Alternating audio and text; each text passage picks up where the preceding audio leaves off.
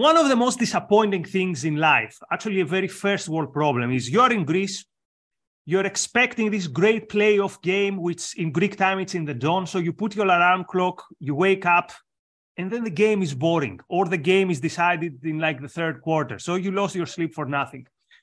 Looks like the Republican primaries will be something like that. We were expecting them as this big uh, battle with uh, many candidates. And now it looks like Trump is set to win. So, what do I mean? It's not going to be as tough as we thought. So, some months ago, when Ron DeSantis, the hopeful uh, new candidate of the Republican Party, the governor of Florida, when he decided, when he announced, when it was clear that he would run, he was his distance, the, the lead between Trump and himself was 2%. So he was very, very close to Trump as the year started. As the year is progressing and we find ourselves in July, if you look at credible websites like 538, which have the averages of all the opinion polls, you see that the gap between Trump and DeSantis is 30%. 30%.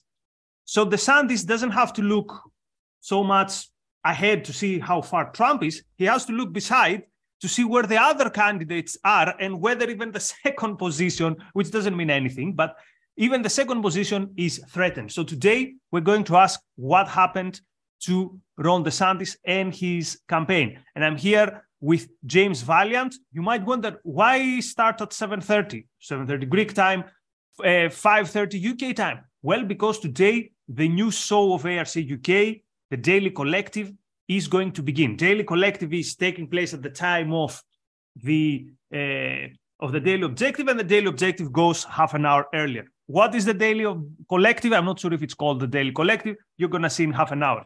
But James, let's start with uh, DeSantis. So, is it given? Is Trump going to win? Is the DeSantis over?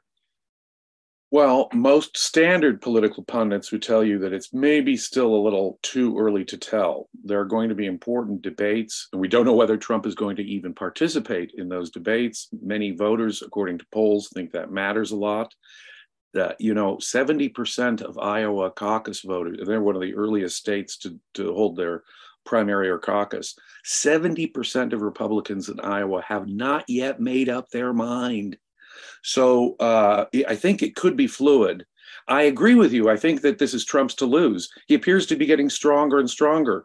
Uh, the he's under uh, what looks like three criminal indictments of varying qualities, uh, and uh, whatever his role in January 6th, whatever, however he lied about those top secret documents, seems to be helping him with Republicans uh, it, because they, there's this notion that the Justice Department is being unfair. On the other hand, there are a lot of Republicans who are critical of Trump. It's as though both political parties are headed to nominate someone that most Americans do not want to be president, which is a strangely ironic thing. So we have time here, but I would still say it is Trump's to lose. Now, we will have a special section at the end of the daily objective, which they obviously every day it's going to be shorter because it has a clear cut line uh, at 6 UK time. But before we talk about Trump, we have to talk about the DeSantis. So you said that people wanted, many Republicans wanted an alternative to Trump. So DeSantis decided that he would out Trump Trump. So DeSantis thinks that what made Trump to the political bulldozer that he is, he stands in the culture war. So now he tries to overtake Trump from the right talk he talks against the LGBTQ community.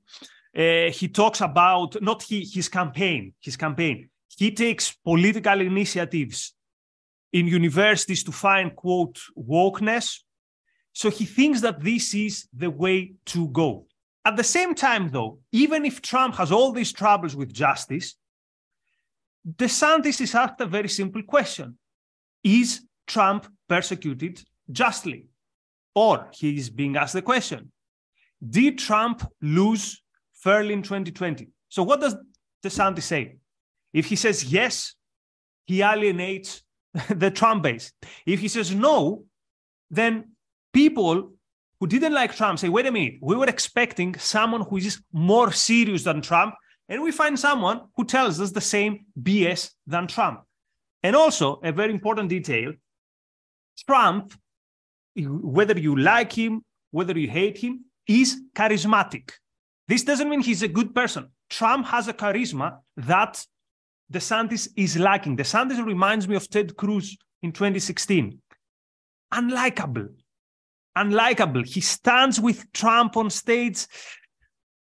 Not much of a chance.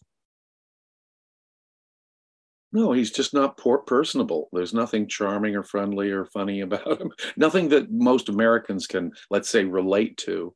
Uh, uh, there are many Americans obviously can relate to Donald Trump, which is, I guess, disturbing in its own right. But DeSantis' personality, uh, for many people, is a total turnoff.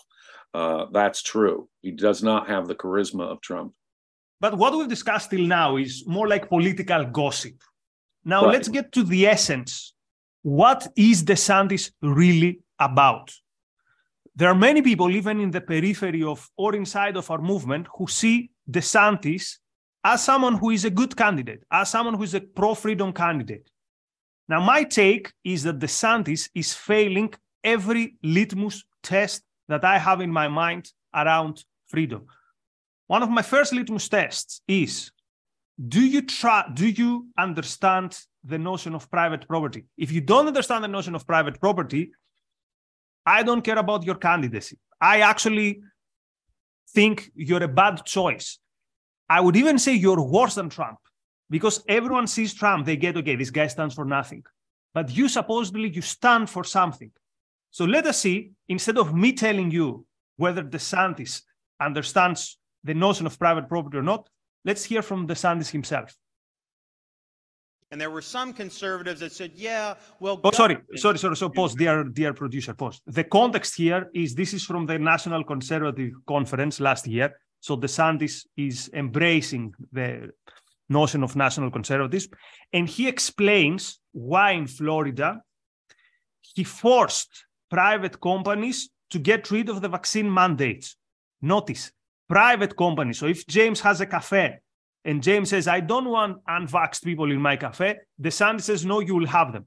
And let us listen to his explanation. If you can boost the volume a bit, dear producer, that's, that would be good.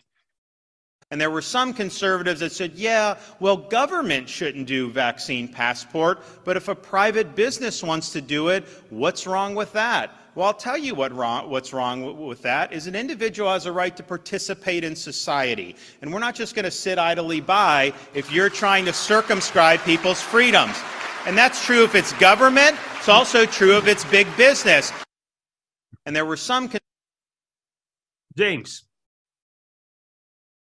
this guy doesn't know freedom, doesn't know rights, doesn't know capitalism, doesn't know America, period. The huge difference between a private company doing this and a government doing this is enormous. That is the very distinction, the key distinction that he is just eradicated. He is no better than these old leftists who used to believe in corporate censorship, corporate power, corporate takeover. It used to be the left who had this attitude about corporations. And when you look at it, he is obviously no friend of freedom or civil liberties because the minute you start regulating these private corporations, you're the censor, Governor DeSantis. You're the one telling corporations, private businesses, private voluntary organizations what they can and cannot do or say. No, he is an enemy of both economic and civil liberties, and for the same reason. He is like the old progressive in my mind. He's adopted the old labor policy that there can be corporate censorship. No, absolutely wrong. And this is what's, you can hear it. It is your, you don't have a right to participate in society if that means the right to come into my living room. No, I can kick you the hell out of my society and my home, thank you very much. You do not have that freedom, Governor DeSantis. And this applies to any voluntary private organization, including corporations. If someone did this to a private club, a private organization, it should be the same as if a corporation did it. Uh, you know, one of the recent things that he did uh, was to file a lawsuit against the parent company of Bud Light because they hired the transgender uh, spokesperson. Wait a minute. What the hell business? Now, whatever you think of that, whatever you think of transgenderism or the use of a transgender spokesperson for Bud Light, that is none of government's business. It is up to the shareholders to bring those kind of lawsuits if they think they're being uh, uh, screwed uh, in a fiduciary way by the board of directors. Or it's up to the customers to say, I'm not going to buy your product. The customers are the real power players here. And look at what happened. Bud Light suffered enormously. We don't need you, Governor DeSantis, to tell the people what they want. Let the free market decide these things, and you keep your government the hell out of this. It is a form of censorship to tell Anheuser-Busch who or who not they who or who who, who can be their spokesman or not. It, that is so anti-capitalist, so anti-American, so anti-individualist rights. It is profoundly disturbing to me. Now, one could say maybe this was a bad moment maybe he didn't understand what he was saying. But actually, it's even worse because when DeSantis is speaking in a smaller audience in behind closed doors, he's even more open when it comes to his anti-business agenda. Anti-business agenda. Let's listen the second clip. Before we listen to it, the, co- the, the context here is he's in a semi-closed meeting, you will see another Republican candidate, Vivek. Uh, but back then he was not a candidate; he was there as a as a businessman. So DeSantis freely, let's say, openly chats and discusses his ideas about what he calls "quote big tech." Dear producer, do we have the clip? Let's and hear it. Think- it's a short one. And I do think companies like Google should be broken up. I mean, they're just too big. They have too much power. And um, I think they're exercising a more negative influence on our society than the trust that got broken up at the early 20th century. Now, when I first saw this, I thought maybe this is artificial intelligence. He, cannot have said that. I went and I found he, he, had, he actually did say that. So here you have the candidate of the supposedly pro-freedom, the wannabe candidate of the supposedly pro-freedom party, the candidate that many objectivists or anyway, with or without quotation marks, when I criticize him on Twitter, they're telling me that uh, I'm simping for the left or I don't know what. We have this guy openly telling you we have to break Google. Why? Because it's too big. This is Richard Wolff stuff. This is David Harvey stuff. This is properly leftist stuff. And notice also the comparison. Probably we did back in the day, we were breaking monopolies. So we should also break today monopolies. And this is the guy who is supposedly the pro freedom candidate, James. Unbelievable. Once more, it's censorship. It's government censorship from Florida. They want to dictate the political opinions of private organizations. Had this been the conservative leaning uh, national chain Chick fil A, which sells chicken but has very conservative politics, DeSantis isn't going to go over after them.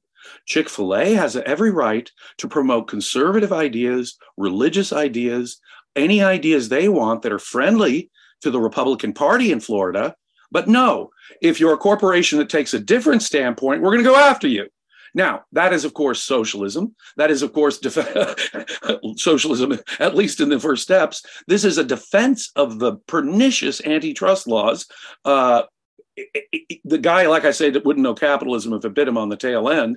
But it's also, and this is another point I want to stress, a kind of censorship. He says that big tech, because just because they're big tech, can engage. No, Twitter as such so long as there's no government involvement. Twitter can't censor anybody. Facebook can't censor anybody. These are private organizations that have a right to have their own opinions and to filter things and edit things through their own opinions. They're private organizations. On the other hand, when government tells, and I, look at this, in any way threatens with antitrust, regulations, you name it, because we don't like your opinion, that is censorship.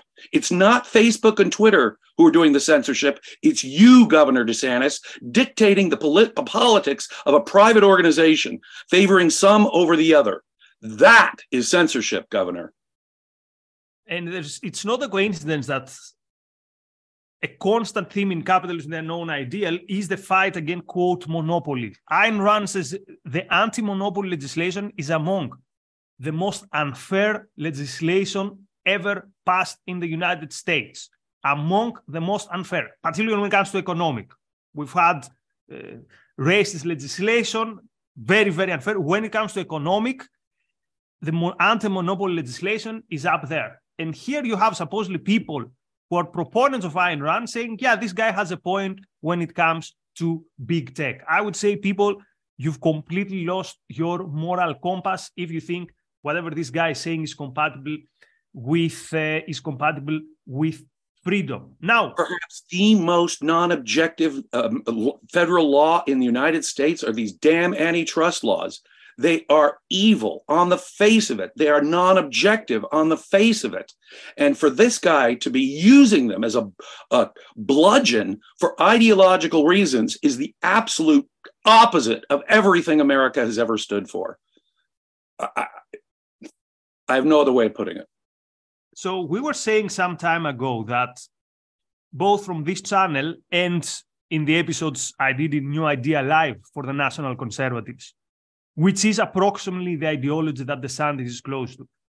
For the first time, or for the first time so openly, we have conservatives saying openly freedom is a problem. Freedom is a problem.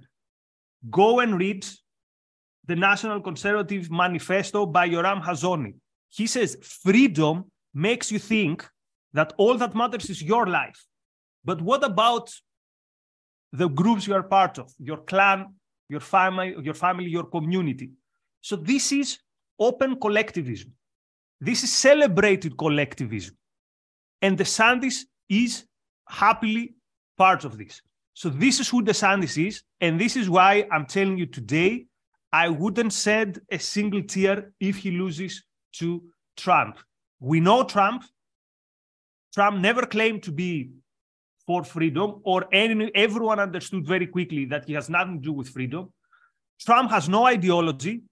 Trump is wherever the wind blows. This guy has an ideology, or that's what he's telling us. And that's his ideology, danger. it's dangerous. It's consciously anti-freedom. Consciously anti-freedom. And notice how he uses the word freedom. A kind of an Orwellian use of the word freedom. Freedom is slavery. So freedom consists of censorship. Freedom consists of regulating private organizations. Freedom consists of bringing antitrust suits against companies we don't like. Ah, that is freedom is slavery in an Orwellian sense. He is ideological, and that makes him much more dangerous in the long run. And he's turned the concept of freedom completely inside out, which makes him a, a positive threat to the concept of freedom. Uh, yes, sir. Now, before we go to, to our audience's contribution, which is quite general, generous today, so so many thanks to everyone.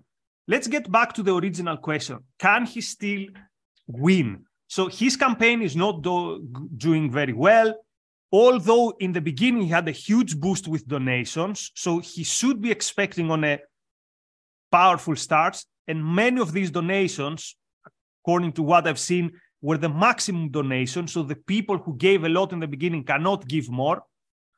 So the question is can he win? He has two big advantages on his side. The first advantage is that he can point to Trump and say, You lost an easily or you lost a winnable election in 2020. You managed to lose from Joe Biden. He can also say, Your candidates didn't do well in the midterms.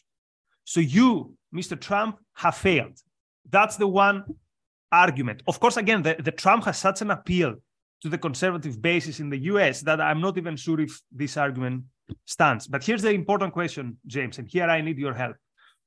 Is there any legitimate, realistic basis in the expectation that Trump might not run in the election? We leave aside issues such as the unexpected, something like that. He's too old. We're talking about his legal procedures. Is there a chance that Trump finds himself in a situation when he's not legally allowed to run, either in the primaries, which begin in 170 days from today, or in the actual elections? I think he'll be uh, able to delay a felony conviction until after. I mean, he has to wait a year and a half, and he can surely delay the felony trials if necessary that long, I think. So I don't think there'll be a technical problem with him running for office. The question is his popularity. Um, it's true that we that a lot of these people have maxed out on their individual contributions, but fortunately they can contribute to private organizations, political action committees, which cannot be limited these days, thank goodness, uh, under Supreme Court rules. So I'm not quite sure. There is an anti, certainly a strong anti-Trump group out there who, you know, the never Trumpers, anyone but Trump, and he can certainly as you point out, uh, observe that in the last three election cycles, Mr. Trump has been a definite drag on the entire party. But if he doesn't go after Trump in an ideological way, a better ideological way, I don't see him gaining traction. Those charges against Trump are only helping Trump with his religious devotees. And that's the only way to describe it, because a huge section of Republicans in this country, uh, you know, Trump said something before when he was running for president the first time, before he'd been elected. I could walk down Fifth Avenue in New York City and shoot somebody, and I'd still get the nomination. And, you know, I, I, I he was, he seems to be exactly or have been right about that, because it appears that he can lie about top secret documents and no one seems to care one little, one little bit. Uh, about it. Uh, I, I think these indictments are only helping him because I think there is something to the fact that we have a corrupt Justice Department that has overlooked the Biden issues, but focused uh, uh, very aggressively on Trump. But how the injustice or the corruption of the Justice Department should justify electing someone like Trump is a giant non sequitur, obviously. You can vote for someone else who thinks that, but doesn't buy into all the crap that Trump supports either. So uh, that's a poor argument. But that argument, I think, is going to be lost on most Republicans. They're going to see him as persecuted, they're going to see him as a martyr and a victim. And that's only going to help Trump in certain quarters at least get the nomination. In terms of the general election, it might hurt him, and we might just have a replay of last time. Although people are really getting concerned, independents, who are now almost 50% people who don't identify with one of the two major parties have grown to about 50% of the electorate. And they're a very powerful group. And they're the ones who are going to decide this the independents, not your hardcore Republicans, not your hardcore Democrats. And those folks are highly skeptical of Biden in a number of ways his economics, his uh, competency and uh, mental acuity, for example, uh, as well as his foreign policy. Uh, on the other hand, uh, uh, there are a lot of independents who don't like Trump. That's why he lost the last presidential election. Too ugly and and divisive, and the horrible things he says, the reckless things he says. There are a lot of independents out there who are also affected by some of these uh, uh, indictments in a way hardcore Republicans are not. So if you're asking me who's going to get the nomination, it's Biden's and Trump's to lose right now. Something might happen, but they are clearly the front runners. But it's also true that the most Americans don't want either of them to be the front to be the, the major party nom- nominees. Uh, and a lot will happen. I think we, in terms of the general election, what happens over the next year will be really be decisive. And friend is asking the question would you vote him over Biden? And many thanks to our friend uh, that Doodle Bunny with your contribution. Our friend says, I used to think DeSantis had real potential and understood individual liberty, but he's pandering to an ignorant, uh, he's pandering to like fascist uh, uh, mindset. Would you vote him over Biden? That's difficult. What do you say, James? I have to say, I had some initially the same impressions when he was better on COVID lockdowns, and that's a compared to what standard? He had a lockdown.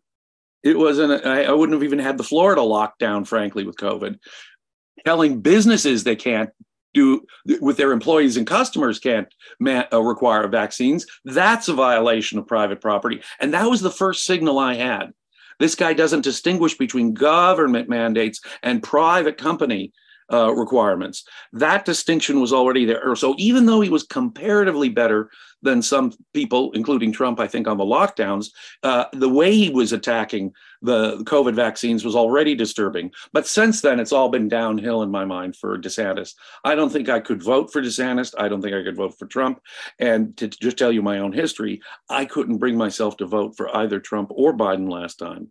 Uh, I couldn't neither of them are viable options. Both of them are hellish alternatives as far as I'm concerned. And my not vote, while I vote on the other issues, uh, would be the best signal I thought I could send, as meager as it was. Let me tell you how I would vote. First, I wouldn't vote for the Libertarian Party, even if you told me that I'm going to give you, I don't know, a, a, a, like a Bugatti. I'm not voting for them. Uh, one of my of the things that I take very seriously in the next, of course, I'm not voting in the US, so no one cares. But just for the discussion's sake, uh, the, the, war in Ukraine is important for me, and I think the DeSantis is because again he wants to pander to the culture war right. I think he's less and less good on he, he's more and more bad actually on the war in Ukraine. So I would want to see how do the candidates of both parties understand the war the moral stance on the war, and also do they have an end game in mind? That's a very important question. Okay, we have only four minutes, so let's see what else our friends are saying, and then I'll finish with my favorite DeSantis related quote. So Michael says, tough times are fertile ground for fascism. That's interesting. Second time we get the term fascism in the comments today. James says, I'm starting to think DeSantis is betting on Trump cutting a deal with prosecutors to drop out of the presidential race in exchange for no jail time. We don't know this, but uh, it's true that DeSantis is not taking a stance one way or the other on Trump and his persecution. Uh, many thanks to Jonathan for your generous contribution and your kind, very kind words. Thank you very much, Marilyn. Always very close to us. We appreciate this. So Richard says, many thanks, Richard, for the contribution. It's very generous. We should be choosing the best constitutional Republican on the right and the best classical liberal among the Democrats. Neither side can come close to rational politics. I agree with you, Richard, but who is the best constitutional Republican on the right? Exactly. Again, I could, I could, I could have a discussion about Nikki Haley. I don't know. I could have a discussion.